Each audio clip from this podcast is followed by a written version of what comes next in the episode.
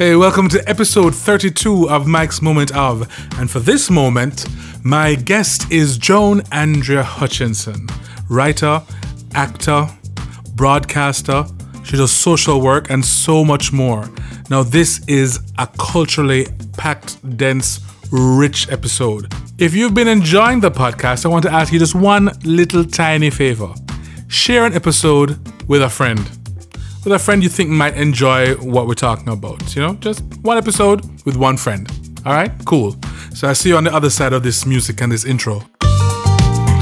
I'm Michael Sean Harris, and you're listening to Mike's Moment Of, a weekly podcast in which I, along with my guests, share our various interests in moments of inspiration, truth, life, technology, culture, and more. I hope you're entertained and informed, and that you feel inspired to join me again and again in my Moments Of.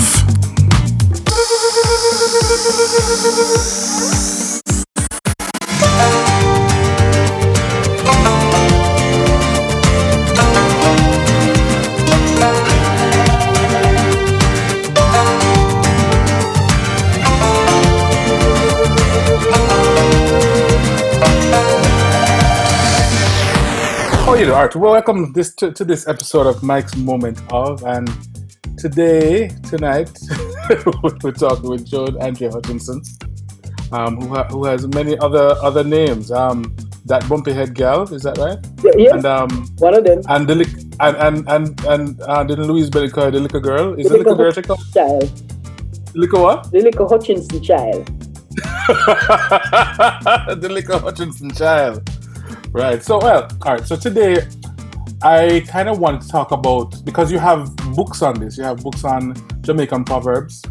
So I wanted to get into some of those, the meanings, and if you know where some of them come from, and you know how they use that kind of stuff. But also just to talk about your journey as well, your journey in all the things that you do in television production, acting, everything, writing. You know, because you do enough. Yeah, man, a whole lot of different things, you know. But yes, I tell everybody that the underpinning is I consider myself a communicator. So whether it is I'm communicating in the classroom, teaching students, whether it is I'm communicating from the stage, whether I'm communicating from radio, it's all about being an expert communicator. You know, whether it is I'm going to sit down with a little boy on the street corner or I'm talking to 5,000 people, it all hinges on being a good communicator. Whether I'm ever chatting in patois, whether I'm ever chatting in English, it's all about being a communicator. Because no matter what fabulous message you have, if you now communicate the message, you might as well, you hug it up and go in your bathroom, you won. True. But, you know, the communication thing is especially now, you know, it's a big deal. Even, you know, various situations that I'm in, sometimes people don't know, you know, how they're communicating messages to people all the time, whether it's in their body language or their reactions to things that happen or what they say, you know, and just to be aware of where the people around you are and what your presence communicates to them, I guess, is probably the best word to say. Yeah, because when I look, for example, at what's happening now, coronavirus has forced a lot of people into technology, people who were not into technology before. And something that I want to say to a lot of people is remember that video is a close-up medium. So we've always been told that the stage is larger than life. So when you get on stage, you act and you make it really large and really big. But video brings you right up close and personal to your audience. So you no longer have to go overboard with the expressions and you open your eyes wide. And I'm looking at a lot of people doing video and the camera is right up close up in your face, but you're doing the overdone thing with it. It's too much, but people don't realize. Yes. And sometimes you see that. Yeah, so sometimes you see that with people who are stage actors and who are going to film and that haven't quite made the transition, or going to video and haven't quite made the transition. Video is close up medium. People need to just remember that basically. Yeah. So, all right. So, tell me some of these. I mean, we'll sprinkle them in, but give me a couple of the proverbs. I've been compiling a list, but and so far I have. Let me see how much I have. I have about 138, and I'm sure there's more. But I mean, you go to different parts of the country, you hear different proverbs. But what I say to people is that every single society has proverbs. Every language group, every cultural group has proverbs, because it's part of the way in which we make sense of our environment, make sense of our reality. And you have proverbs which translate from one, country, one environment to the other. I say, for example, the English proverb, a drowning man will clutch at a straw. There's a Jamaican equivalent. There are many Jamaican equivalents, but one Jamaican equivalent is, before me tumble down my whole maca. Yes. The same thing, there's a proverb in French that says, tous les goûts sont dans la nature. All tastes exist in nature. In other words, every O of him tick a bush. So every language group has proverbs. Now, in terms of Jamaican proverbs, I just absolutely am in love with Jamaican proverbs. My mother, and this is where a lot of my cultural influence comes from, my mother used to use proverbs to discipline me, right? My mother wasn't a beater. She used proverbs to discipline me. The mother who just look at you, one look and you fall in line. But my mother used proverbs, and sometimes she says some things and it burn you, it hurt you. You don't know how to respond. She used the proverbs, it's so heavy, it's so deep. You're kind of you're stunned, you don't know what to, So she used a lot of proverbs in terms of disciplining us. So, for example, she'd use a proverb that said, this one, fire there must no steal and think a cool breeze. So you're carrying on with your little out on this, and you think you're doing, say I do something bad, say I do something bad. Kind of thing. And what she's doing, she's threatening you. Continue, man. Continue, because something is around the corner coming for you. So when she says, fire there must steal in think a cool breeze, I mean, I would just fall in line, because I knew something was going to happen. Some kind of punishment was coming.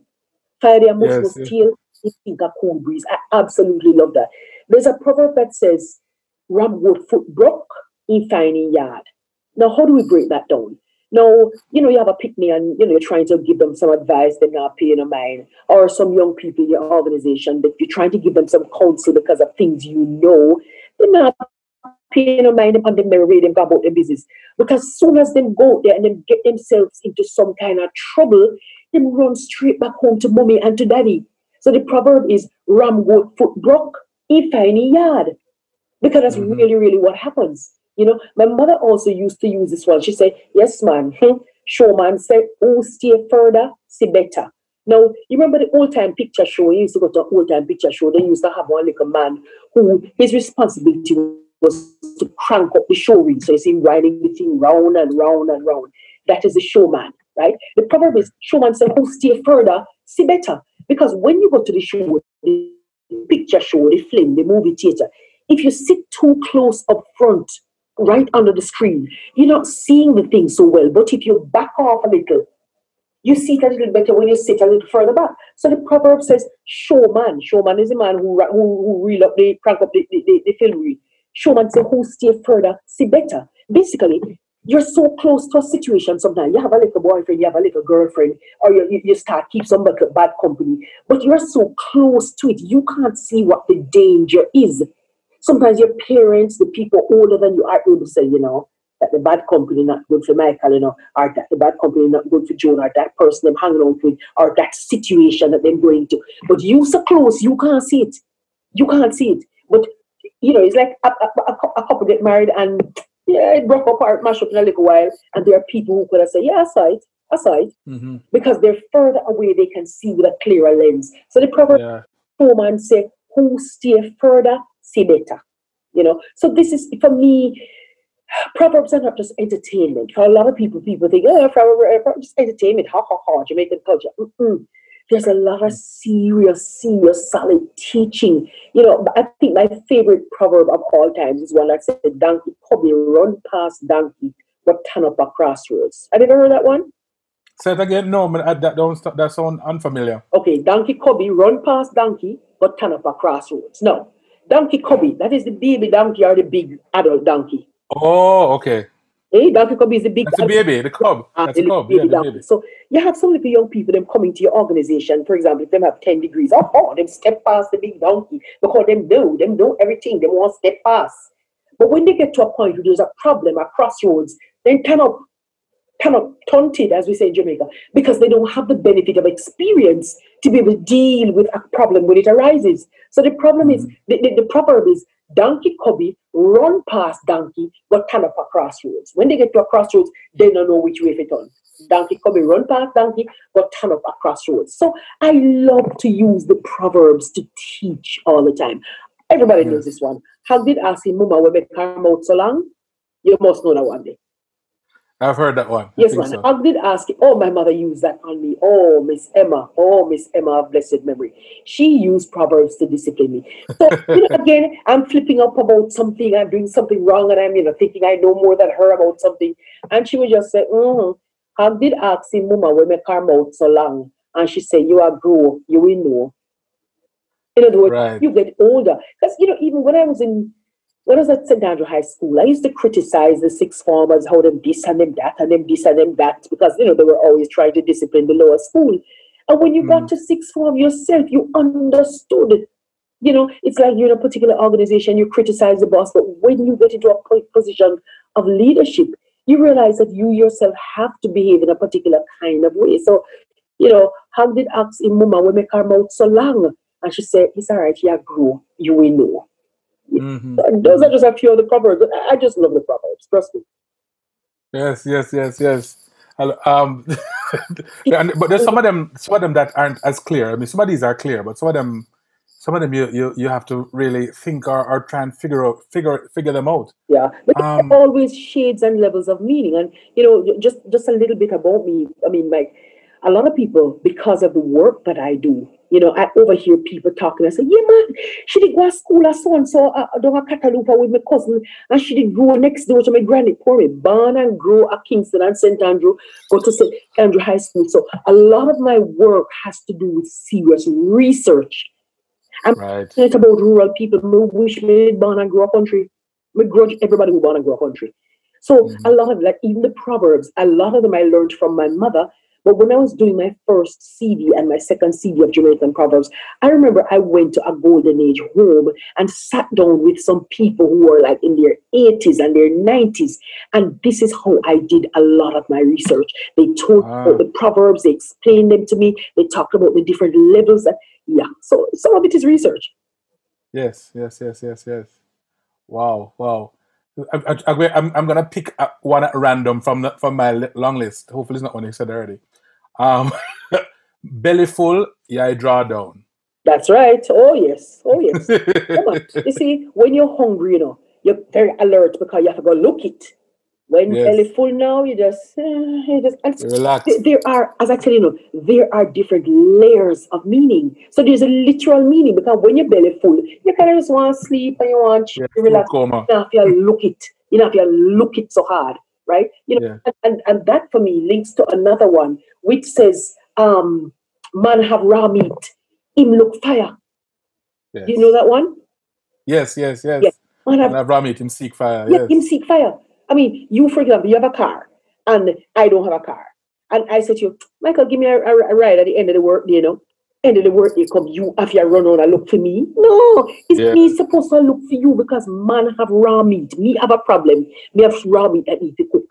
I must be putting down the fire, not the fire running down the raw meat. So man have raw meat, him look fire. When I look sometimes at people in society who are, very, very, well-dressed and they have all the trappings, but they have so many inner demons wrestling with all the time. And there's a proverb that says, dog a sweat, but long ear cover him. Dog a sweat, but long ear cover him. Because if a dog, you sweat, you see it on our skin, right? Dog a sweat, you're not seeing it because dog have hair, especially if it's a very, very hairy dog. So the long hair refers to things like the trappings and the trimmings of life. So you have a nice wife or a nice husband, a nice job, you have a nice car, you live in a nice neighborhood, blah, blah, blah. But underneath you have all kind of things dealing with in your soul. Your soul is tormented. So bad happening to you. You go out there, you clean your teeth, and you go on like all these, as Jamaicans say, you go on like all these peace and safety. Yeah. Dog, yeah. A sweat, but long hair covering. And that's like you can't judge a book by its cover. You don't know what's going on inside. Absolutely. Yeah. What about hand-up pakiko? Absolutely. Now that speaks to, I can't just do every day is a one-way thing, that every day me agio. Right. What about the reciprocity? What are you going to give back to me? So it's not they're giving people in the expectation that they're going to give back to you, but it's not a one-way thing, life. It's not a one-way thing. Yeah. I was referring to Khalil Gibran just yesterday. I'm very, very big on Khalil Gibran. And Gibran, as you know, is an 18th century, either 16th or 18th century Lebanese philosopher, mm-hmm. also an artist. And he spoke about giving. He says, you give but little when you give of your possessions. It is when you give of yourself that you truly give. So you always have to be giving, because life is life is part of this. We're part of this chain of giving and receiving. I always say to people, the universe stores acts of kindness in its DNA, and one day you draw down on it. So we all have to be constantly giving, whether or not you think people deserving, whether you just give, Yeah. Mm-hmm. All right. We'll come back to some more of the proverbs. I want to hear about when you started on stage. And these experiences, even with Louise Bennett and stuff, but the stuff that you were doing.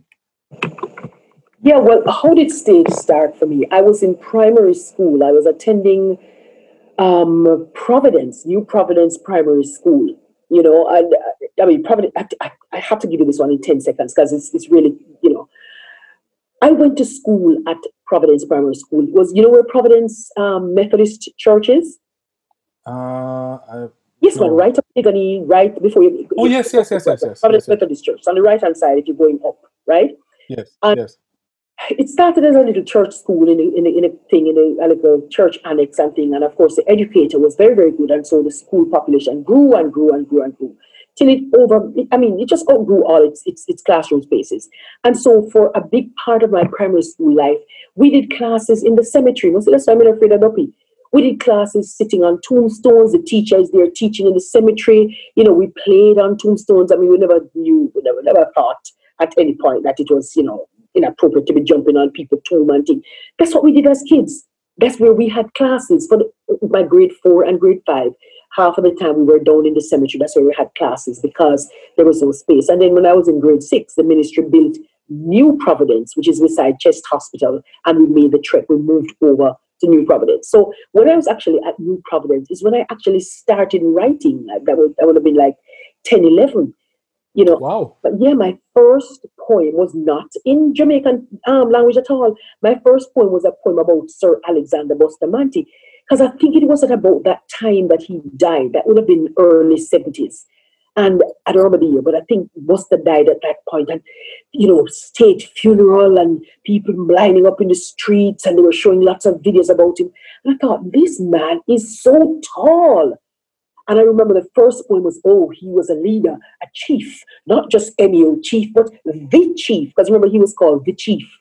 So that was my first poem. And then when I think at the same time I was exposed to Louise Bennett's work. The first poem that I was exposed to was one called Sarah Chase, where the girl got downtown to go vote, and she didn't know which one to vote for, so she just go inside of the voting booth and she just close her eye and make her devil of her ex. That is how she votes. She didn't know who she voted for. But I was just fascinated with her use of language and the way she described people and, Duckfoot, I'm on knock me son. We go downtown to go vote the other day. In a that mood. And Duckfoot Imo knock me son, cause we get out rude. Duckfoot Imo knock me son. Okay, right. It was just I'm like, wow, this woman is for real. So it just paints the picture immediately. Duckfoot Imo. Who calls people Duckfoot except in Jamaica? The Duckfoot. Yeah. I just love Jamaican language. So that was the first time I read Miss Lou. And then when I got into high school, I had a teacher.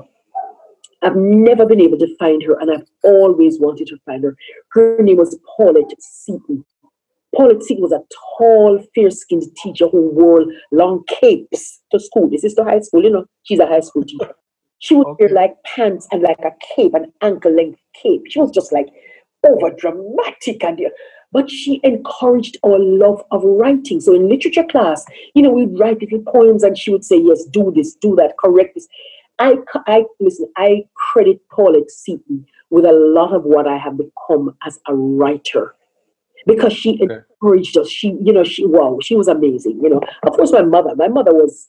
She was a writer. She was, she wrote a book which has never been published, and I'm going to publish it. I will publish it at some point, trust me, you know. But I got a lot of the creative juices from my mother. She took us to pantomimes. She took us to plays. She took us to the movies. She sang songs. She told us stories. So that's where a lot of that creative energy came from, you know. And then I started writing in high school. I wrote for the school magazine, always writing poems and funny letters and funny jokes. And, you know, my friends remember me as a class clown. I don't remember that, but so them say. Me don't remember that, but so them say. Yeah, so that's when the writing started, and then I started entering the JCDC festival. You know, I was getting a lot of medals for my work in Jamaican language. I also did some, you know, work in English as well, got some medals and stuff for it at JCDC. But the writing started in earnest when I left Jamaica. Because, you know, when you're in Jamaica, right, you don't have Jamaica flag in your house, and you don't have red, green, and gold, nothing. And you have no Jamaican, nothing in your house because you are in Jamaica, right? Yes. When you live in foreign parts now, it's like you have to have those things in your house because you need to connect with Jamaica. Well, writing in Jamaican language, writing in patois, became my connection to Jamaica. I was living in Holland. I went to broadcasting school in Holland. You know, I mean, I was a broadcaster at age 18. To date, I am still the youngest broadcaster who read major television news on JBC at age 18. Wonderful. And I tell you, wonderful. I was doing a Oliver Samuels, Aston Cook, and myself went to country. I think it was Clarendon or St. Catherine. Went to like perform at some event, like some fun day or some barbecue. I'm just getting into the whole theater thing. I had started working at GBC, just started working as a production assistant. Bobby Ghisays. I don't know if you knew Bobby Ghisays. I didn't know him, but I remember seeing him on TV. Right. Yeah, so I knew him that way. Right. Yeah. Bobby Ghisays was my drama teacher at St. Andrew High School, and he must have seen something in me. And so as soon as I left high school, well, I did lower 6 at St. Andrew High School, and St. Andrew High School expelled me. I love to tell people this story. They put me out in lower 6. And I went to Exed Community College and did my A-levels at Exed alongside people like Cliff Hughes and Patrick Anderson. Those guys were in my, and Philip Paulwell. We all were in class together at Exed. And interestingly, the same St. Andrew High School, my lovely, wonderful school that put me out in lower 6.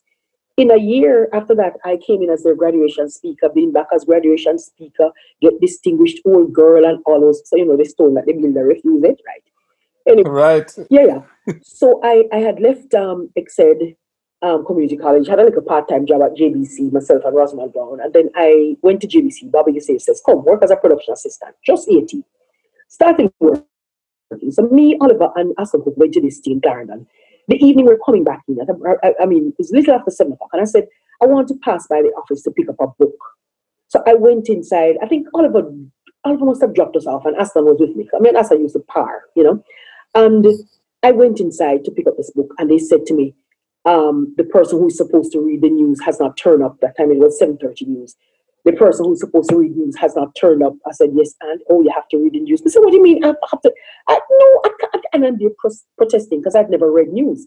Granted, I had done television stuff. When I was in high school, they had a thing called EBS, that's Educational Broadcasting Services. That is what is now PBCJ. That was EBS, Educational Broadcasting. So, and I remember Marie Cunningham Clark. She was the person who called us. I think she taught English part-time at St. Andrew High School. And she pulled in people like myself and Cecile Burrows and a couple of other people. And that's how we went to EBS and we started doing programs. So I was participating in television programs, Spanish programs, English programs, etc. when I was in high school. So it wasn't completely new to me. Anyway, so we were there at JBC though, and them said to me, I must read the news. I said, no, but I can't. And they called Bobby Ghisays, who was my boss. And he just went into teacher-student mode with me. And he says, get into the studio and read the news. But I can't get into the studio. I didn't have a choice. I remember I had on like a T-shirt and jeans. Now, here's the story. I took off Aston Cook's shirt. That's something I wore very tight. I took off Aston Cook's shirt. I remember it was like a, what you call army green shirt. And I spun it back ways. So it had a kind of stand-up collar across the front of my neck. Aston put on my T-shirt. My hair was all over the place. It did cream, but it was all over the place. I went into the bathroom and I used lotion and water and slicked my hair back because gel, I think gel did invent yet, or we never really know gel in Jamaica. But I used water and lotion and slicked my hair back. I borrowed the earrings from the security guard and borrowed the security guard's lipstick. I put on lipstick and I put on rouge. I swear I did put on some all over my eyelid. And I got into the studio. Good evening, I'm Joan Andrea Hutchinson, and this is news. And I read the news. Apparently, it went well. So Monday morning, I got flowers. The director of news at the time was Concy Walters. The Concy Walters Cancer Hospice at St. Joseph's is named after him. So he was the director of news. I got flowers from him. Gloria Lannerman was the general manager at the time. I got flowers from her. I got like about 3 or 4 bouquets on Monday morning. Everybody telling me, you are so good. And then at that point, I went into regular rotation for news. So I was the youngest newsreader. So I was reading alongside Pat Lazarus, Faye Ellington, Diana Wright, Ruth Ho Shing, Tony Patel, Uriel Aldridge, Dennis Hall. Yeah, that was my time. That was my time. Wow. Yeah. Wonderful. Yeah, man. I love that story. Yes, trust me, man. Aston's shirt is what did it. Oh, wow. Well, we miss him, though. We miss Aston a lot. Absolutely. So. Absolutely. Yeah, wow. Yeah. All right, I have another proverb. Maga Kow Abul Muma. Oh, yes. Maga Kow Abul Muma. Yeah. Maga Kow Abul Muma. I mean, sometimes there's an artist that sings a song about mama old murderer cry da, da, da, da, da, da, da, da, da. It's like some big murderer, and when his mother goes down to the courthouse, he's like bawling like a baby because you find a man enough, no matter how big and bold and bad them is, they're afraid of their mother, and sometimes the mother is one whingy little rat, but they're afraid of their mother. Right. And sometimes, I'm not knocking men, surely, because men are amazing. But sometimes when you see what women go through, sometimes you see a little woman and she'll hold on 3, 4 jobs and she'll look after 4 or 5 picnics. And you say, how does she do it? How does she do it? And that leads me to another proverb, very, similar in meaning. And it says, bull horn can't too heavy for bull head. Bull horn can't too heavy bull head. In other words, if this is your lot in life, you have 5 picnic, other person's really look on and say, oh my God, how do you do that? That's what you have. That's your lot. You're going to make it work. So the horn cannot be too heavy for your head. You're going to make it work. Bull horn can't too heavy for bull head. So the proverbs are here to teach us, always here to teach us. What about this one? Mia, you no plant gungo align. Child, thank you, please. Oh yes. You may think, for example, well, we were born in the same community or, we're in the same family, etc. But we're so different, you know what I mean? Yeah, we don't plant bungwa line. And, what I love is the throw word ability of Jamaicans. When they are saying, well, come here, plant bungwa line. I mean, that's just enough to cut you down. Two proverbs that I love. Well, there's so many proverbs I love, right? Tiger wan fi nyamin pickney, he say favor puss. Tiger wan fi nyamin pickney, he say favor puss. That really speaks to our ability to justify anything we want to justify. So you was doing something before, and I was cussing. Oh, Michael was doing that, and that was so inappropriate. All of a sudden, me, I do the same thing. And me can just, the reason I'm doing it is because so and so. I can justify it. So, Tiger Wamp and Yamin pick me, he say, favor post. Yes. What about, where it's skinny, it cut? oh, my God. Who says that? Who? Anywhere imaga dongi pop. Everywhere he maga dung, he pop. process. Where it's skinny, it breaks. I'm just saying the version I know. No matter anyway, Magadonipap. Anywhere in Magadonipap. So we want to have a little party to celebrate you. You have just put out your new work and ting ting ting and boy, no money in a run, you know. Everybody said, no man, come, let's get together and have a little party and ting. Anywhere in Magadonipap. So if it's one loaf of bread and one tin of sardine, we make some sardine sandwich. We make some lemonade. I think we're having a grand time. Anywhere the money Magadonipap. Anywhere the food thing it pop. There's a proverb again that I just love my proverbs. If you go a Tompa foot dance, you fit dance Tompa foot. If you go a Tompa foot dance, you fit dance Tompa foot. Okay, so what is Tompa foot or who is Tompa foot? A stump of a foot. So if you are an amputee or maybe you had poliomyelitis and one leg is shorter than the other. So you kind of walk, as I say, walk and drop short, one foot longer than the other, right? So if you go to a Tompa foot dance and everybody is dancing, long and short, Tompa foot, you can't go to people in dance come on, like say you come from the Ravens posse or you is Bogla or you're a big dancer. Mm-mm. If you go a Tompa foot dance, you dance Tompa foot. In other words, when in Rome, do as the Romans. Yeah. You go a Tompa foot dance, you dance Tompa foot. And I think just in terms of hard work, I love to use proverbs to talk about hard work. Jackass back trang, they overload him hamper. That one person in the study group who everybody make all the work drop down on that one smarty, right? The more work you do, as I said, the reward for hard work is more work. So the more work you do, everybody says, I mean, I have to kill it myself because Michael will do the work, man. Michael will make it happen. I just said to Michael. So half of the people in the group, nobody do the work because Michael will do their part. So the proverb is jackass back trang, they overload him hamper. You would see that a lot. Michael would probably say, the jack horse's back is strong. The jack horse. Leave me alone. All right. Well, where cockroach have a one game friend. Where cockroach have what? Where cockroach have a one game friend. Thank you. You can't, listen, you cannot give what you don't have. Mm-hmm. You cannot give what you don't have. So what cockroach have a eating game friend, right? Of course, there are other cockroach proverbs, cockroach in a business, not foul fight. Everybody knows that. Yeah.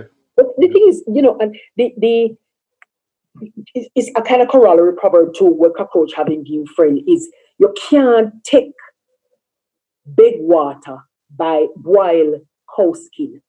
You can't take big water, but boil cow skin. Now, if you cook cow skin, you will know that cow skin is something that is tough, that takes lots of water and lots of fire to cook because you boil it, it's still tough.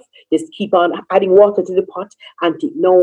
If you don't have your own water and you have to go a fence side, oh, Mr. Michael, beg you one keg of water, you and him give one little bit of water. You start to boil the cow skin, it evaporates out. You can go back, go beg more water. So, in other words, if you have something to do that's going to take a lot of resources, you need to have your own resources. No go beg something big. You can't be begging to do that. So the problem is beg water can't boil cow skin. Yeah, brilliant. Makes sense. Makes complete sense. Mm-hmm. Okay. All right, we're coming back to more proverbs. Now we're going to go back to your life. Mm-hmm. This is your life. All right, so after, well, I mean, there's no after because a lot of these things were happening concurrently. When did you decide to publish or to record and stuff?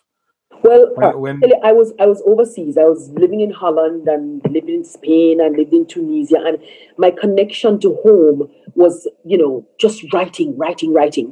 When I came home after a couple of years, I remember Carolyn Cooper. There was a lady called, Karen Gentles. She was doing a poetry reading over in Port Royal at the old jail. What was the old jail? And I think it was Mervyn Morris, it was Muta Baruka, it was Eddie Ball. And she invited me, and there was a poet from another country, I can't remember. But she invited me, I think she knew Carolyn Cooper. And Carolyn said, this girl, Joan Andrea Hutchinson, she's back and her work is pretty good, blah, blah. Give her a little chance. Get her a boss on the show. So I went over to the old jail in Port Royal, and we did this thing. And Michael Record wrote, and oh man, when I look at some of those reviews now, you know, when he wrote about the fact that, you know, the barman put down his glasses and stopped paying attention to what he was doing just to watch and listen and just drink. Because remember, I was new to the space. I'd been away for a little while.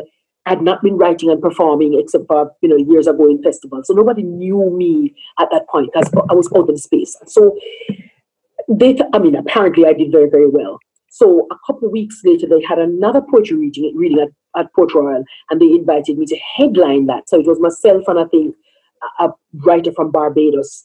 So I was performing very heavily. Now, I knew I wanted to write my first book, but I was just performing. I was getting a lot of jobs performing. And then, because I was a television host before I left Jamaica, I was invited to host this program called Tuesday Forum. I think the regular host, you know, one of the beacons of broadcasting, Elaine Witt, amazing human being, amazing broadcaster. Yeah. Absolutely. I think Elaine was unavailable, so they asked me. At the time, I was working at K Power 106 as a news editor, and they asked me to host this program. It was about study skills. So I'm working at Power 106. I was doing a program called CXC Power, thanks to Leakim Samaj. It was his concept, his brainchild. You know, the concept was, look, you know, all students have to sit the same CXC exam, CSEC. You may have a good math teacher in one school and a weak math teacher in another school. You may have a school where there has not been a geography teacher for the last 6 months, etc. But they all have to sit the same exam. So Leakim came up with this idea, let us do this program where we level the playing field by bringing in all the examiners for CXC, all the markers, all the master teachers. And so we did classes on radio, right? It was every Tuesday night. So CXC Power. So because of this now, you know, we had psychologists to talk about conquering your fear, everything, study skills, everything. So JBC at the time invited me now to host this program on Tuesday Forum about study skills for young people and teaching them how to, you know, take charge of their life and blah, blah, blah. So I hosted this program. So remember, I've been living overseas. When I left Jamaica, I left here with a jerry curl in my hair. When I moved to Holland, I couldn't find a black hairdresser at the time to do anything with my hair. So I cut it all off like a little ballet boy and started growing it back, natural hair. So while I'm overseas, I was twisting. Twisting wasn't in fashion in Jamaica. You couldn't wear twist up hair style, nowhere, right? So I was twisting my hair. I was putting in a Nubian knot that we call China bob. And just, you know, for the people listening, the difference between Nubian knots and Bantu knots, Nubian knots, the Nubians are smaller people, right? And the Bantu people are larger. So the Nubian knots are small. If you think of the goat called the Nubian goat, a very small, you know, thin kind of goat, slim. Okay, so I put my hair in the Nubian knots and I went to host this television program.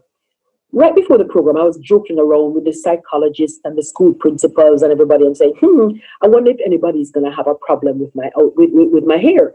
But to me, it was a big joke because I didn't have a problem with my hair. And so I did the program. But by the end of the program, the station received, I think, 36 phone calls from people who were so angry. They were so angry because I had confronted them with an image of themselves that they didn't like. Because for me to be speaking the way I speak, I'm not supposed to look like that. So people called and they take that dirty rasta looking gal off the TV, take off that buttu looking gal off the TV. That was the level of vitriol, right? What? Yes, man. Absolutely. Absolutely. The next day, people were calling the station and cussing the station. Don't ever put her back on TV. It's a disgrace. I tell you, I was working at Power 106 at the time, and a woman tracked me down at Power 106. She called me and I answered the phone. And she said, you know, I used to hear you reading news on radio and I was very impressed with you as a newsreader. Now I have seen you on television. She said, you are a damn disgrace to women. Those were her exact words. She said, you're a damn disgrace to women. She said, if my maid, no, she said maid and don't say helper, you know, the headspace, eh? She said, if my maid came to work looking like you, I would have to send her back home. She said, you are like dirt. Don't you ever come back on my TV like this again. And she hung up the phone. It was at the same time that Louis Farrakhan visited Jamaica. So everybody was all up in, you know, Black power issues and Blackness issues. So it was a big thing, you know, it was all over. So sometimes I look back at all the newspaper articles. People wrote so many articles to the newspaper at the time because suddenly the people who were criticizing me were now pushed back because people were saying, okay, so what's the problem? What is your problem? The woman is Black. She's beautiful. She has her hair is natural. She's intelligent. She's articulate. What is the problem? So suddenly a lot of these people were pushed up their head. People were slapping them back down. So they were not speaking out so much. They were speaking in quiet little corners. So like call me from like the hairdresser and say, you know, that there's some women here and they're discussing you and they're saying, oh, you're such a butto. How could you go on TV looking like that? But they weren't going to come out in public, major public, and say these things. They were now going to say these things in smaller quarters, you know, because it confronted people with an image. Listen, Because of art, the fact that I'm articulate in English and, you know, speak a little here and there, a couple other smatterings of languages too. I remember being in, I think it was Mall Pharmacy to be exact, and a woman, I was tendering a check or doing something, asking some question, and a lady came to me, excuse me, you're Joan Andrea Hutchinson? I said, yes. You don't look like what I expect. Because I was reading news on radio at the time. You don't look like what I expect. So I said, okay, what did you expect? I don't want you to feel away, but I thought you were brown with long hair and slim. She asked, I'm sorry. Sure, my dear, I'm sorry to disappoint you that I am none of the above. Because you see, unfortunately, Michael, there's this perception in people's heads in Jamaica. There's this perception between language use and perceived levels of intelligence. And so if you're a patwa chatter, a Jamaican Creole speaker, people assume so you're not no sense and you're unintelligent and you're dunce. But if you round up your mouth and speaky spooky. And so we become a society which is more caught up with form than with the substance. Absolutely. And so you have an old man who their church every week and he pray, and named Brother Jonas. And every week, Brother Jonas prayed, thank you, Father Jesus, for all the wonderful mercies that you're giving. And thank you, Father Jesus. But this week, the Governor General or the Prime Minister, they're going to make a special appearance at your church service. And suddenly, Brother Jonas is no longer good enough to pray. You have to find somebody who's going to round up the mouth and speak and say, dear Jesus. And so we have these issues, these sociocultural issues, which are bigger than just language issues. It's the way, it's the attitude we have to our language, it's the attitude we have to our natural hair, it's the attitude we have to our bodies, it's the attitude we have to certain types of jobs. And we seriously need to look at these things. Absolutely, absolutely. So it's not just a performance. So when I perform, you know, I think it was Yasus Afari who coined the word edutainment because I never heard anybody use it before him. So big up Yasus. But what I do is I do edutainment, where I educate my audiences at the same time I entertain. You know, because that becomes the proverbial spoonful of sugar, which makes the medicine go down. So you're giving messages, but at the same time, it's so sugar-coated that people are laughing and then think that they're enjoying. It's funny, you know. So I consider myself a descriptive writer rather than a prescriptive writer. I'm not here telling people how to live their life. I'm not pointing fingers that do this, do that, do this. But then when I write about funny situations that people do, which is the same in the same vein of a Louise Bennett, when Miss Lou writes something where people are laughing and it's funny, but when you listen deeply and when you read deeply, you realize that there's some serious issues being dealt with. So you're holding up a mirror. Basically. Absolutely, absolutely. You skimmed over a couple of things that I want to go back to because it's not there. I mean, I just want to hear your experiences because you said you're living in Holland, you're living in Spain, and you're living in North Africa, right? In Tunisia, right? Right. That's where you were living. Yeah. So tell me about the experiences there. Well, I was a broadcaster. I knew very early. My father was a policeman. My mother was a nurse. I had big dreams of traveling the world, and I just know that my parents couldn't afford to send me all over the world, and I couldn't afford to send myself all over the world neither. So I started looking for scholarships. And so I remember one summer just when I was at JBC at the time, and I started just looking for scholarships, and I called all the embassies. I mean, kind of enough from a long time. Yeah, well, guess what? I embrace my enoughness. I don't shame it. I embrace it. I'm a St. Andrew High School old girl, St. Andrew High School, we enough. And we embrace that, we accept that, right? So nobody can take it, tell we and say, we enough. So it go, right? So I remember picking up the phone and just calling all the embassies and all the high commissions. Do you have any short scholarships? Do you have any short fellowships? That's all I did. And I remember the Korean embassy said, oh, we have a short scholarship to Korea. Sure, apply for it. So I went and I applied for it. I got the scholarship because I write well. In fact, for years, people come to me when I'm writing scholarship applications and those things because, I have the gift of writing. So I applied for this scholarship to go to South Korea. I went to South Korea. It was myself and there was a young man from JIS called Carl Ford. He was an editor. So it was a course in broadcast engineering. Broadcast engineering was Japan. No, this was television production in South Korea.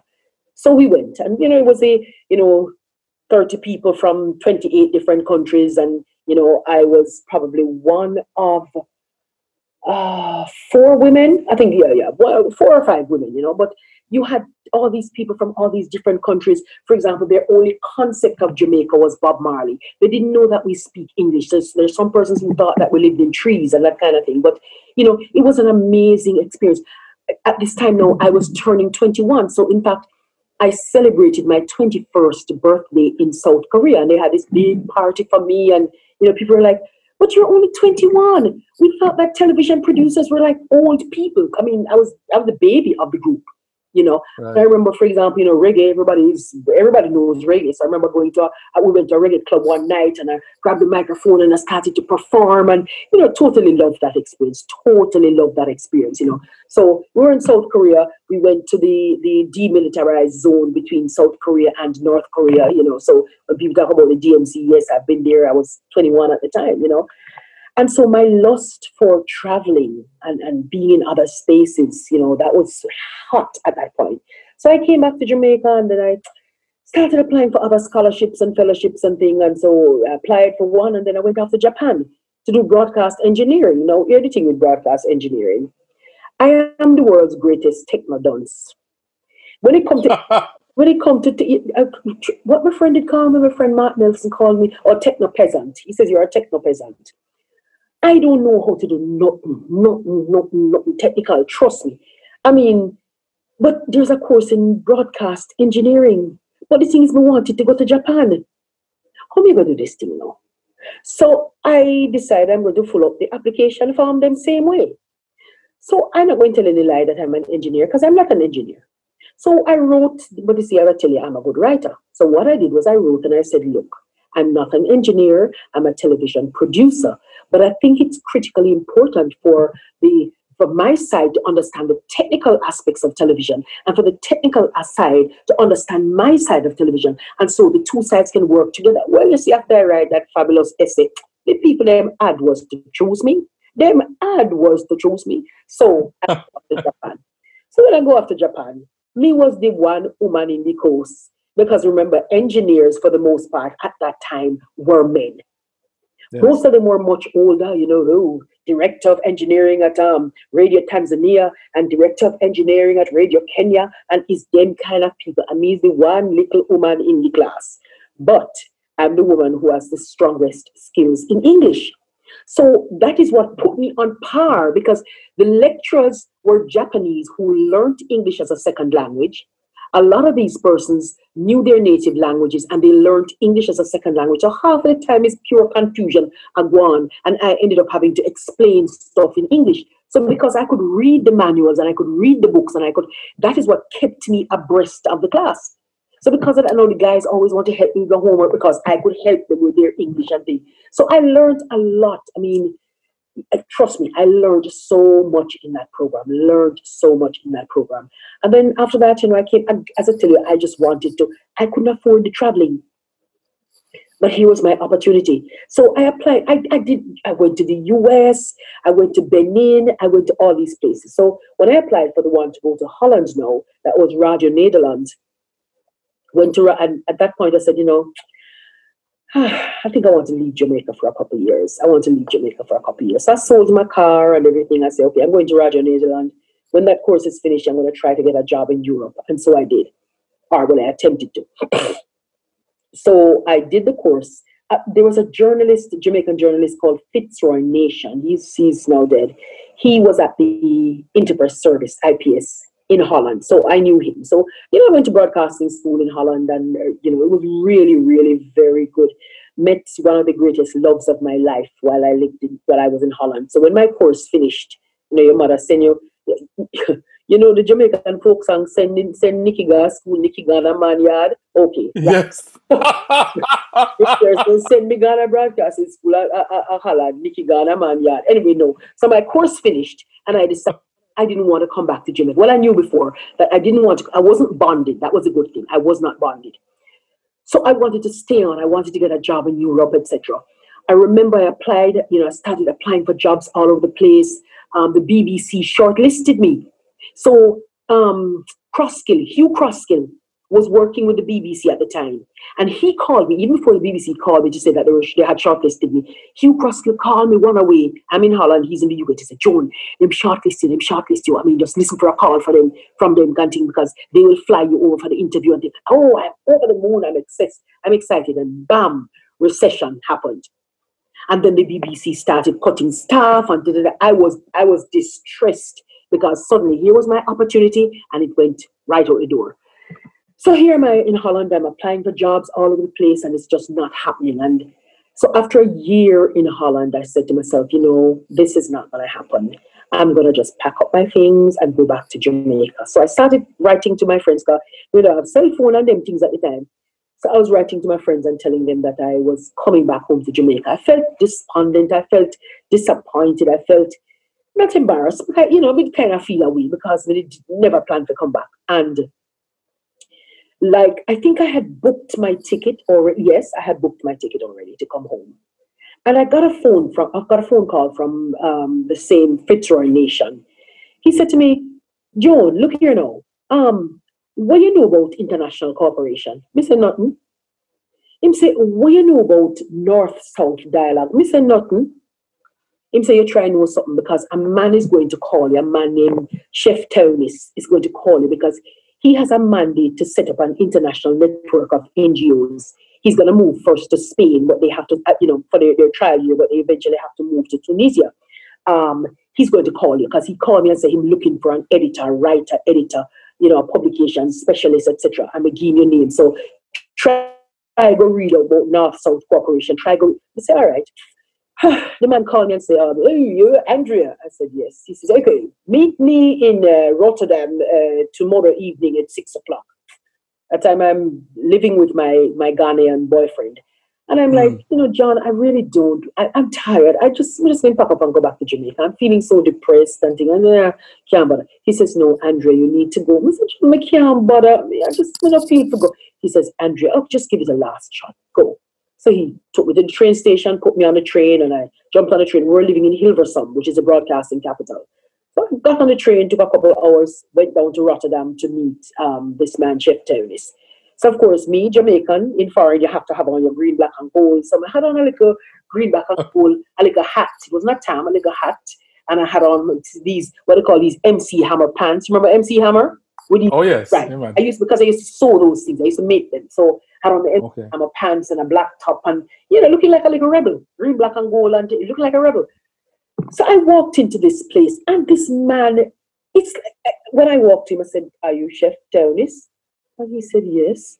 You see the man, I then boggled, like, he's looking at me like, what? Because this is not what he's expecting, because Fitzroy Nation has told him that this woman is an editor and she's a publication specialist and she blah, blah, blah, blah. The man, trust me, the man looked me, if I ever encountered racism, that is where it was. The man looked me up, he looked me down, as if, huh? Because, you're coming from this little barefoot, block pocket, Ganja Island, as far as they are concerned. Because look, in my time in Holland, first week in Holland, people were coming to me and asking me, hey, can we get into the drug trade with you? Because you come from Jamaica, you must know where good ganja grow. When I tell them, where I saw ganja for the first time? In Holland.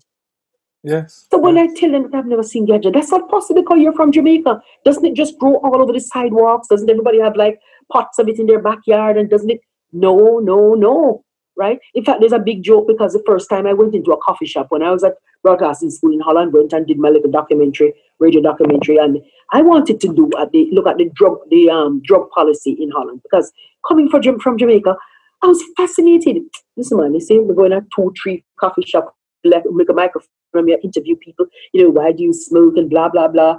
We're going to one place. One guy said to me, one of the guys, one of the servers, he says, "You want to see the marijuana menu?" I say, "Menu." So he pulled out a book that had like all these little sample packets with different types of marijuana. I mean, I'm like totally confused. We just pint because I had to purchase some because this was part of my assignment. The teachers gave me money to do. Me just pint about something and I tell him that one, right? Yeah. But I remember being in the coffee shops, and by the third coffee shop, my head was swirling. And it's a big joke with my Dutch friends because they said, "Joan, you sat on the sidewalk for the next hour and a half and you just laughed." Mr. It was funny. The canal right there. You remember this movie with this car that had a smiley face long time ago, right? The canal just had this little smiley face. The water just running in the canal, all these smiley faces. The police car passing, it had a smiley face. Everybody just passing is like everybody's smiling. And I'm just sitting on the sidewalk and I'm just laughing. Okay. So I've never smoked, but I know that is what would happen to me if I smoke. So back to meeting this man in Rotterdam. So, yes. You know, he said to me, you know, I'd like to invite you over. We're in Spain. We're going to be in Spain for a year to year and a half. You know, while we set up to move off to Tunisia, I'm going to fly over to Spain for 2 weeks to see whether or not it's a job you can do. But we know he was a little skeptical, right? Anyway, He fly me over to Spain. By the second day, he signed my contract. I had a job. But I already had my ticket to Jamaica. So I came back to Holland and I came home to Jamaica just on a little vacation, you know, because I already had my ticket. And then they flew me back to Spain. So that's how I ended up being in Spain. You know, international organization. Nelson Mandela was actually our honorary president. So I did point. We had like about 40 member countries. So our mandate was to organize lots of conferences and workshops and do lots of publications on gender issues, on environmental issues, on human rights issues. So, you know, I was living out of a suitcase for the next 2 years. You know, you'd be flying to Malaysia this week for a gender conference, and then you're going somewhere in Latin America next week for a human rights conference, and then you're back to this. I mean, trust me, but it was an amazing time. I met so many different persons from so many different countries. And you realize in the same way you have stereotypes about other people, they have stereotypes about you too. And yes, I remember being in an environment where, by virtue of being black, they didn't believe that I could speak good English, you know. And so I had somebody who, whenever he had an issue with English, he would turn to the little Scottish girl in the office. "Hey, Susan, how do you say in English so-and-so?" And Susan would turn to me and say, "Grammar Queen, how do you say in English?" And of course, it used to morning music, you know, like, you still want him, right? You know, yeah. So I suppose that's the extent of racism that I've actually encountered, you know. But what it does is it makes you realize that, you know, we're a lot more similar than we are different. We are, you meet all these people from all over the world, but we really are very similar. Our cultures may be a little different, but at the end of the day, you know, Maslow's hierarchy of needs, we all have the same needs, you know, we all have the same needs. So I wrote all that material while I was overseas to kind of just keep in touch with Jamaica. I come back home, I do these performances out at the old jail out in Port Royal, and then I remember they had a launch, Calabash launch. You know, I kept on every time I perform, I say, "Oh, this is from my upcoming book. This is from my upcoming book. This is from my upcoming book." I remember Faye Ellington said to me, "Stop talking about upcoming book and write the book." No? I went to a Calabash launch once at Red Bones. It would have been about September. And I saw Carolyn Cooper. And I said to her, you know, so I performed. And I said, "Carolyn, well, I mean, I have a book. Everybody have a book. And, you know, me, I write. I mean, it's just, I said, what is stopping you? What is stopping you?" This was September. I launched my first book because I'd done my CDs before. My first book was done in time for Christmas. So it came out like, I think like the first week of December it dropped because I had the material already. It was right. a matter of doing the book. So I had, what's his name? Not last name. The cartoon, not Leandro, Lord, the name has slipped me, whatever. He did, I don't know his name, one of the famous cartoonists for The Gleaner. Clovis, yes. Clovis, right. Yes, I had Clovis do the illustrations for my first book. So that book was called Let Me Tell You, you know. Okay. Yeah. And it's just a compilation of poems and dramatic monologues about Jamaica and Jamaicans. Hey, Jamaicans, fascinating, bad, you know, bad. Yep, so that's the writing journey. And since then, I have 3 books. My second book was called Inna Me Heart, which is a book of love poetry. Again, though, because, you see, I think that there are a lot of people who feel that the Jamaican language can only be used to show rough and crude concepts. And I said, no, we've got to show that the language itself is beautiful and the language can be used for other things too, right? Not just the rough and the crop and Kosa people and things. So my second book is called Inna Me Heart. I just do a very short poem. It's called Ayomuwafi David. Yes. Because I see, again, as I tell you, everything I do, there's a lot of teaching. I think I was born to teach. I tell people I was born to teach.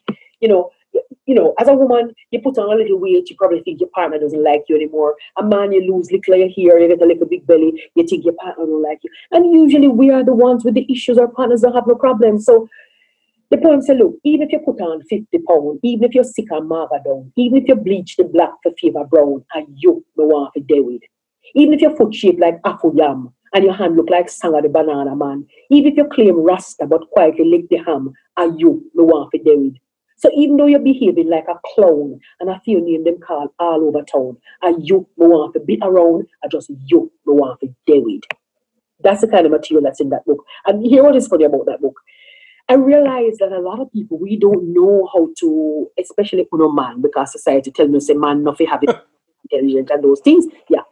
So what I did was, the book, right, it runs a gamut of emotions from when you meet somebody and you're excited, you know, so there are poems that say, you know, what you're afraid, when you're so afraid of, you're afraid to fall in love, then baby, if you know, walk with ways, when you go with ways, if push comes to shove, love have teeth and teeth can bite. So even while love flowing, we could keep the bad, balance out the good, that's better than not knowing, because if you're afraid of love, you will never live. You're going to just exist from year to year. They could plunge in at this thing headlock and forget your fear. So it runs through the gamut from when you just meet and you're excited to when you're in a relationship, you talk about, you know, you're the person I want to be with, then to when the relationship start go bad, you know, to when the relationship mash up. So I made the book with a bookmarker.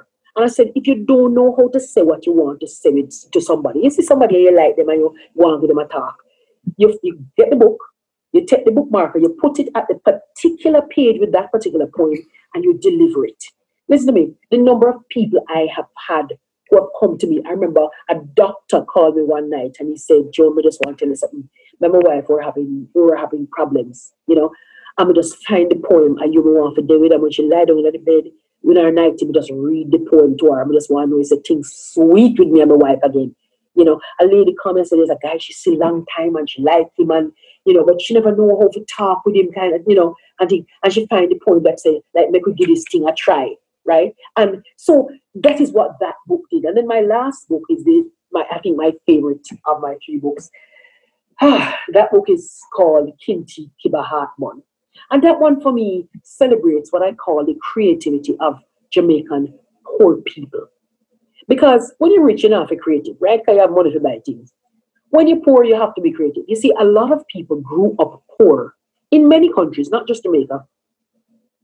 They didn't know they were poor until they grew up and they look back at their life and say, hold on, but we never had running water. Hold on, we never had, I want shoes today. Oh, we did poor. Oh, but Jamaican parents are so creative that you grew up not knowing that you were poor, because of the level of creativity. So I wanted to use that book to celebrate the creativity of Jamaican poor people. And so, you know, it talks about the things we used to do when parents used to grate up, not grate, you know, grate coconut, you grate up, right? So when your parents used to grate the coconut, you use the coconut milk to make rice and peas, and then you use the coconut trash now you make with name, nut drops, grater cake, and stuff like that. You know, when your clothes tear and then you used to patch it, or when your collar on your shirt start to, you know, the back of your collar start to tear up, and then they you know how to do that? You tear off the collar, spin it round, and stitch it down again. You know, so I use that, celebrate the creativity of Jamaican poor people. When you have the chicken, you don't have no oil for fried the chicken. You cut off the chicken skin or the chicken fat, and you fry that up. You get oil to fry the very same chicken. When you look at the creativity, you know, it wasn't until I became an adult that I knew that you could use fresh bread to make bread pudding. Because all our lives, we saw our parents leave back the little steel part of the bread back and thing. Sometimes we have some greeny and browny flowers. Right? They would just cut it off. But when your mother, you know, soak that in a little milk and put in the cinnamon and the thing and little sugar and butter, and by the time you've done it, you have this fabulous tasting bread pudding. But we didn't know because our parents were just so creative. So that last book celebrates the creativity of Jamaican poor people. When children now talk about snacks was things like condensed milk and bread. That was snack. Red herring. And, you know, if you say red herring, Michael, you know that you're totally off, because it's not herring. It's one word, red herring. I feel very attacked. Yeah. I don't know where you're coming from. Where you're coming from with these things? It's one word, red herring. Red herring. Red herring. You know, when children used to put milk powder in their hand and lick it, that was a snack. You know, so when your shoes used to get tight and then cut out the toe. I think it was mostly girls that happened to. You cut out the toe, right? And so if the shoes get even tighter, you cut out the back. So you walk out the street and make a jukina, your toe and jukina, your heel back, your shoes, you know, right? The things, I mean, even like bush medicine. When Pickney used to have mumps and they used to tie up, I think he mumps clot. You know mumps clot? No. Oh, my God, I need to send you the book, right? Because what they used to do is, you know, when you have mumps, your cheeks get swollen, right? Your lymph nodes underneath your neck, right? They get swollen and your cheek, right? So they used to have a thing called mumps cloth. So it's like you take a nappy or you take a piece of cloth. You tie it from under the chin. So you tie it, the two ends are on top of your head. So you look like a little bunny rabbit, because it's like you have these two little A's. Okay, And in order to make the swelling go down, they used to put ashes inside the mumps clot. Yeah, man, anybody older than you would tell you that. You used to put ashes inside of the mumps clot. You know, simple things like when you had like a blacky pot. You never had Scotch Brite in those things. So you use the same coconut husk, and you use dirt, you use ashes, you use sand. Just cover your pots because they're very abrasive. You know, I mean, when little girls never had fancy dollies and things like a coconut. You take out, you know, coconut, the coconut husk, you drain out the water with the coconut, you tell your father when he's cutting the coconut leaf, the hair on the coconut. And the girls put ribbon in at that sometime. That was them dolly. Wow. Take a cactus, the flat tuna cactus plant, and you cut out, you shape that out. That is a dolly. Or you take a aerated water bottle. You know aerated water, Michael? Yes, man. Soda. Pop. Right. Aerated water. It's a big thing, you know, when you get aerated water. And so you take some long blades of grass and you stuff it in the top of the bottle, because the bottle neck is narrow. You stuff it in the mouth of the bottle. And then the grass hangs over the side. That is your dolly with tall hair. That's your dolly. Yeah. Nice. You know, and people so the books, half an exercise book after the days of slate and slate pencil, when exercise book became a new thing. People carried a half an exercise book to school. Your parents cut the exercise book in half. I remember an old lady telling me that her mother said, "Look here, we don't have no money, you know, so you press too hard on the pencil, because when you reach the end of the book, you're going to have to rub it out and start again." Wow. So Pickney carry half a book and half pencil. Well, you never have sharpener, Michael, to sharpen your pencil. Do you know how to sharpen pencil without a sharpener? With the knife. Oh, Jesus, I tell you, see. Oy. No. And which child has a knife at school? You don't have a knife. What you do, you take the pencil and you bite it. You bite off the wood on one side, and you turn it and you bite again, and you turn and you bite. So what you do is you're removing the wood. So you the point, and then the point is going to be blunt. Now you want it sharp. So you rub it against a wall, and you turn it, and you rub it against the wall, and you rub it down. That's how you sharpen pencil, man. You don't have no sharpener. So these are the creative things that our Jamaican people used to do, you know. So as I said, the book is called King Teeth Kiba Heartburn, and there's a CD version of the book, and that is just celebrating. When you go out and you never have, you travel. My mother did this. You travel overseas, you don't want to carry your rollers, your setters as a woman. You just go. When you reach, you get a piece of newspaper. You fold the newspaper into tiny pieces, and you set your hair. Okay. You set your hair newspaper. Oh, yes. Oh, yes. Yeah. So where can people find the books and the CDs? So all right. Well, unfortunately, most of the books are out of print. I really need to do a reprint. The CDs are in places like, I think Craft Cottage is the only place right now that has CDs. And if push come to shop, you can always link me up on Facebook, hook me up on Facebook. Okay. You know, I can get stuff.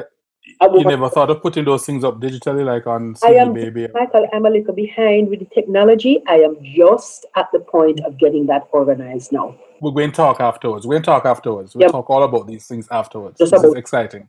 Yeah, because, you know, people, I tell you, a lot of people across the world use the work when they are doing research on Jamaican culture. I get phone calls from Australia, from this country, from that.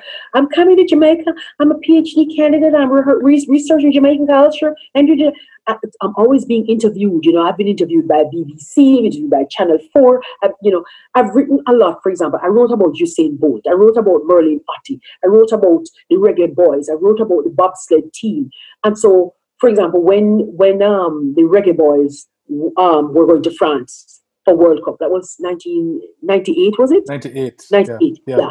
I wrote a piece, and I wrote the piece in Jamaican language, and I also did a kind of dub poetry piece for it, where I combined French.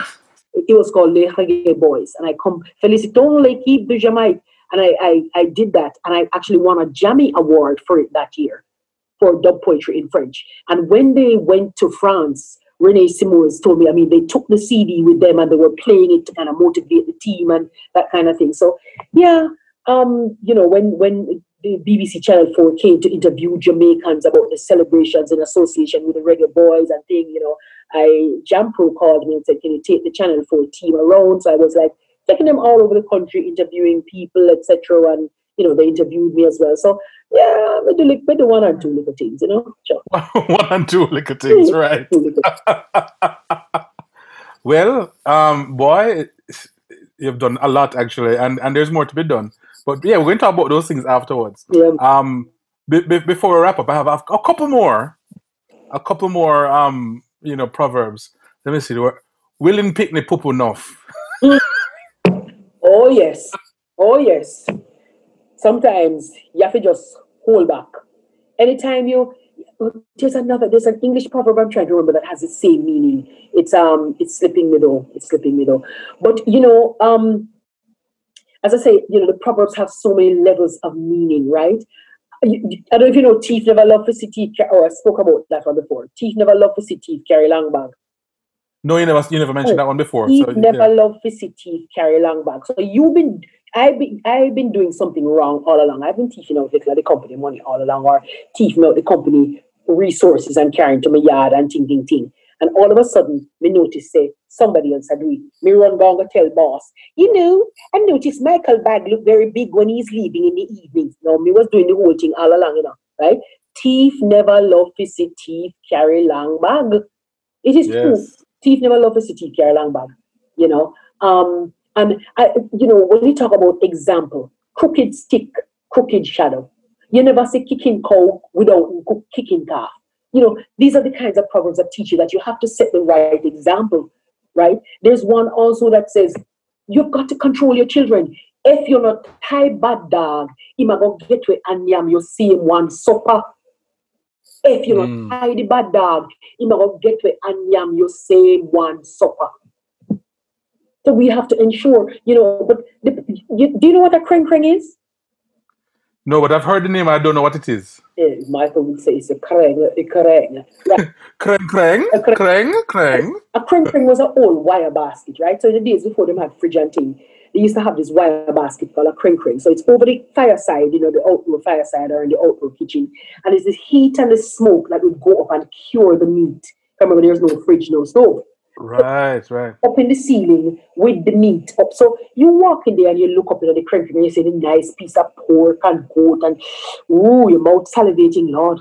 I want that piece of pork. But your yai, as in your eye, is not enough to look up here and want it. So really the proverb says, yai can't take meat out of kreng kreng, which means if you want something, you have to work. You can't just say, boy, I want to go to university, and you never try. Boy, I love to lose some weight, you never try. Boy, I want to learn to play the guitar, you never try. No, you have to do something. You can't just wish for it to happen. Wishing is not enough. So the proverb says, yai can't take meat out of kreng kreng. Yes. All right, this one, kreng kreng. Yes. This one, I've always wondered who Jack Mandora is, because Jack Mandora may not choose none. I was like, what? Well, Jack Mandora was said to be the keeper of the gates of heaven. He was supposed to be the keeper of the gates of heaven. So when you get there on that appointed day, when you're dead and you reach the appointed day, and they ask, Michael, you are here. What kind of life have you lived? What have you done? And you can look at your scroll. You did bad things, you good did it right. It was basically saying, you know, you have taken no part, no side in anything. You have chosen nothing. I'm here tabula rasa. I'm here clean, nothing. Jack Mandora, me not choose none. You have not been involved in nothing. Yeah. So as I said, Jack Mandora was supposed to be the keeper of the gates of heaven. So this is your declaration. Wow. You not choose none. You never do not yet. Innocent Abigail. Yes. Oh, that's great. Because I've always wondered. I don't know what people wonder. So this is the one. I tell you, I'm so privileged to have had the moments that I had with Miss Lou, because there are a lot of things that she explained to me that I really hold dear. So things like that. Excellent. This is wonderful. I've been doing these podcast episodes, and some of it is to share the stories of people who I just think their stories need to be shared. And some of it is also to have on record some of these cultural things. And some of them exist in different places, but it's a different way, because I know that there's some friends of mine who have moved to other parts of the world, and they're, they have children and they want to share the culture somehow with their children. And sometimes this is what they grab for. Yeah. And I really appreciate your agreeing to come on this and to share, and you shared so much, and I really, really love that. Yeah, I really do appreciate it. Thank you. Yeah, I'm really very happy about the work in the diaspora that I have done. I, for example, I've taken part in conferences in the UK, valuing Caribbean languages, where I go along with Professor Devonish. I received a Language Ambassador Award from the City College of Birmingham for my work in the UK, just work in the diaspora. And I really love that when people in the diaspora come up to me and say, boy, after your show, I was able to explain this to my child, etc. It's the edutainment, it's the education wrapped up with the entertainment. It's very important for us to keep on doing that work. Yeah, thank you so much. Well, until next time, but don't hang up, don't go nowhere, because we won't talk. Until next time, thank you. All right. Thanks again for joining me on this episode of Mike's Moment Hour. I'm super grateful to Joan for being my guest. Right, so remember, if you like the episode or you like any of the episodes, share it this week with at least one friend.